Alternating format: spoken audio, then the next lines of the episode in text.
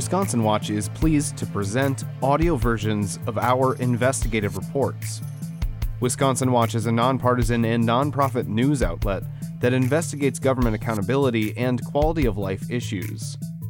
A recent study highlighting the potential dangers of forever chemicals has raised questions about the health effects of consuming Great Lakes fish, Bennet Goldstein of Wisconsin Watch reports but oversimplifying the risks and underplaying health benefits can have consequences for populations that rely heavily on eating fish, such as Ojibwe nations that center fish in their culture and traditions, experts told Goldstein. Full text reports of these investigations with visuals can be found at wisconsinwatch.org. If you enjoy our stories, please consider making a donation at wisconsinwatch.org forward slash donate.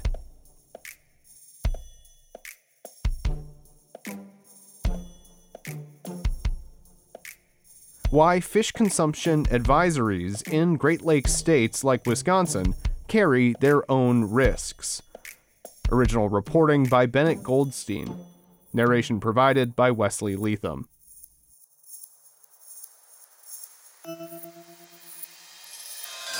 Commercial fisher Bryan Bainbridge can net several thousand pounds of whitefish or herring from Lake Superior during a successful run.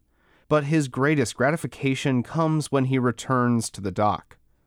Sometimes people ask if they can have some fish he takes pride in being able to provide.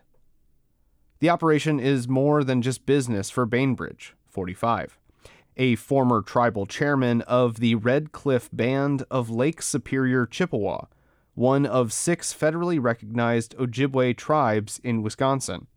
Quote, It's a part of who we are and what we do to live, Bainbridge said but a recent study highlighting the potential dangers of forever chemicals has raised questions about the impacts of consuming fish exposed to toxins in the nation's waterways, including the Great Lakes. For indigenous nations like the Red Cliff Band, where fishing is central to tribal lifeways, culture, and sovereignty, contamination could pose disproportionate health burdens. Yet, oversimplifying or overstating the risks carries consequences. For decades, state governments have advised the public to limit the amounts or types of Great Lakes fish they eat due to the presence of mercury, a neurotoxin, and carcinogenic polychlorinated biphenyls. PFAS, or per and polyfluoroalkyl substances, have more recently triggered fish consumption advisories. The class of more than 12,000 chemicals, some linked to health problems, don't break down in the environment, hence their forever chemical moniker. Bainbridge believes Lake Superior's advisories misleadingly brand all fish as unsafe. Quote, Lake Superior is still one of the most pristine resources for consumable products, he said. Quote, It's not really fair on how that can affect our market. Experts say he has a point. When inadequately communicated, fish advisories might stigmatize fish consumption. Quote, that's a harm to give someone the wrong impression and discourage them from doing something that should otherwise be healthy, said Matthew Dellinger, an associate professor at the Medical College of Wisconsin, who studies risk communication and health literacy. Still, when fish contain contaminants, the public should understand the risks. Those who issue recommendations walk a tightrope as they balance the needs for transparency and stigma avoidance. Environmental health agencies generally base fish consumption advisories on an average consumer's diet. Those guidelines don't necessarily reflect the heightened toxic exposure faced by communities of color, low income communities, or indigenous peoples. Great Lakes region residents consume more than twice the fish the average American does, according to some estimates, while tribal nations consume up to 13 times more. Giving up fish is not possible when people lack an alternative. Quote, For a county, Ashland, that's economically oppressed, we have to rely on the land and the water to feed our families, said Edith Leoso, retired tribal historic preservation officer with the Bad River Band of Lake Superior, Chippewa. Quote, a lot of our tribal members have a very low income and, quote, are strongly dependent on fish, deer meat, wild rice, anything they can get harvesting. And when other options exist, often processed, shelf stable foods, they aren't typically as nourishing. Researchers link the loss of traditional foods to nutritional health risks for indigenous people. Quote, in a world where our number one killers are mostly related to cardiovascular issues, at least when it comes to chronic health conditions, you don't want to adopt a public health strategy that's just going to blanketly reduce consumption of a healthy food item, Dellinger said. Across indigenous communities in Michigan, Minnesota, and Wisconsin, cardiovascular disease is the second leading cause of death after cancer. It occurs at a rate significantly higher than among white residents of those states, according to the Great Lakes Intertribal Epidemiology Center. Ojibwe tribes have long resisted federal and state efforts to restrict their access to fish on the Great Lakes and inland. In the mid 1800s, the United States forcibly acquired Ojibwe lands and waters through a succession of treaties but the tribes expressly retained hunting, gathering, and fishing rights in a region known as the ceded territory, encompassing portions of Michigan, Minnesota, and Wisconsin, and the three Great Lakes. States subsequently disregarded or rejected the treaties outright. Tribal citizens filed multiple legal challenges over the ensuing decades, achieving a major victory in Michigan in 1971. Later court rulings required the other two states to likewise recognize treaty rights. Encouraging people to reduce their consumption of certain fish risks simultaneously disconnecting them from a healthy food source along with tradition, history, and culture, Dellinger said. He repeatedly encounters such worries during focus groups with Ojibwe people. Quote, What's the purpose of a fish consumption advisory? Dellinger said. Quote, is it to tell people not to eat fish, to not engage in this activity, to not value the Great Lakes and all it has to offer? Or is the purpose to try and help guide them so that they can make their own decisions and navigate the risks and benefits so they can partake of this part of life?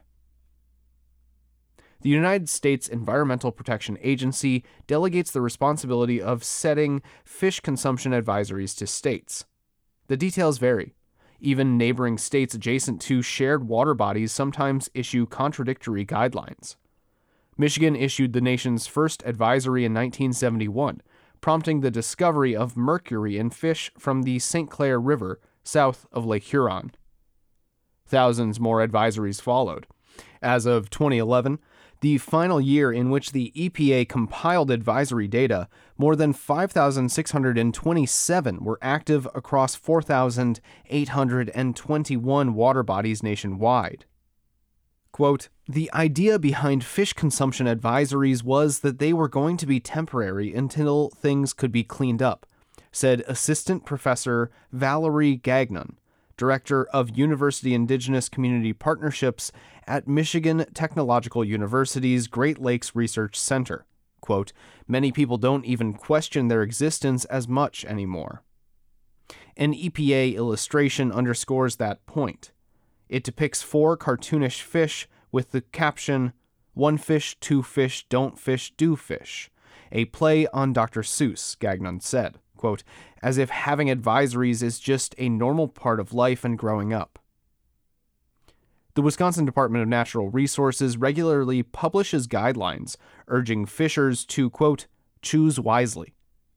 We strongly encourage folks to continue to go and fish, said Sean Strom, a DNR fish and wildlife toxicologist. Quote, but we just want them to be aware of any advisories that might be in place for their given body of water. In advisories, federal and state regulators usually cite elevated risks for children and people who are pregnant, seek to become pregnant, or who are breastfeeding. but some scholars say fish advisories unfairly direct people to avoid risk by changing their behavior, rather than requiring polluters to reduce risk by cleaning up contamination. Quote, we could envision a world without them, Gagnon said. Quote, if we thought about that, maybe we'd try harder to get on that path. But until cleanup occurs, people need information to make informed choices, according to the National Environmental Justice Advisory Council. The Federal Advisory Committee recommends disseminating culturally appropriate and specific material. Experts have developed methods of conveying risk that incorporate the importance of fishing to indigenous communities. Dellinger helped develop a mobile app called Gigiigoo'inaan, Our Fish in the Ojibwe language, to encourage consumption within government established safety limits. The personalized recommendations account for age, sex, weight, and portion size, and rank fish from more beneficial to less beneficial. The advisories are based on data from tribal harvests and apply only to the 1836 ceded territory portions of the Great Lakes, which excludes several urban areas. Gigiigoo'inaan incorporates mercury and PCB contamination in its recommendations, but not PFAS. Dellinger has reasons. In 2022, the EPA updated draft health advisories for two PFAS, PFOA and PFOS, to levels so low as to suggest no amount of the chemicals are safe for human consumption.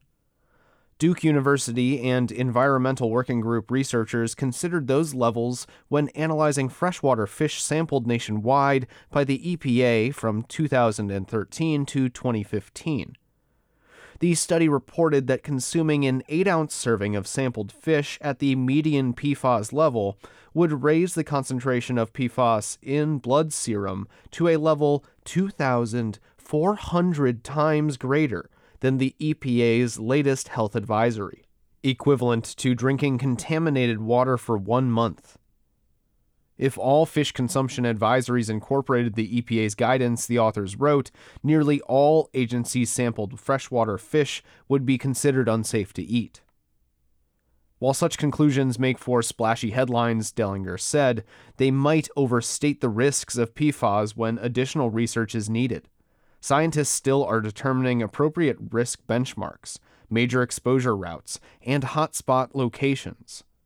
Unclear is whether the EPA sampled fish represent the species most people consume or swim in the location where most people fish. Quote, I'm not saying there isn't risk, Dellinger said. Quote, there almost certainly is because they found these fish, but we would need to know more about where exactly these fish are coming from.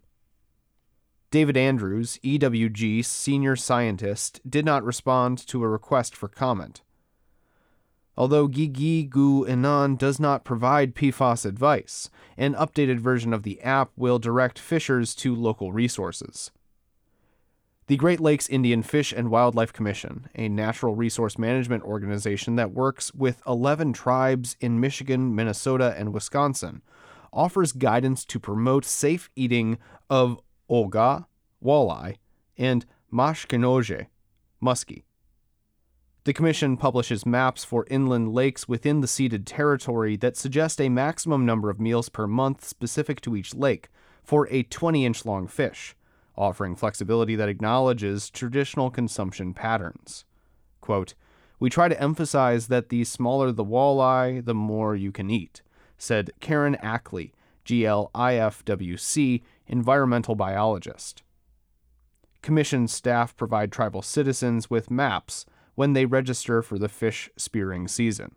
Quote, because GLIFWC tribal members rely on fish for subsistence and cultural lifeways, we have to be mindful about how we communicate safe fish consumption to them, said Hannah Arbuckle, GLIFWC's outreach coordinator.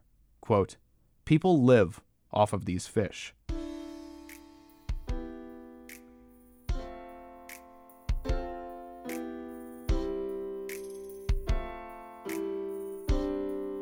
Original reporting for this story by Wisconsin Watch reporter Bennet Goldstein.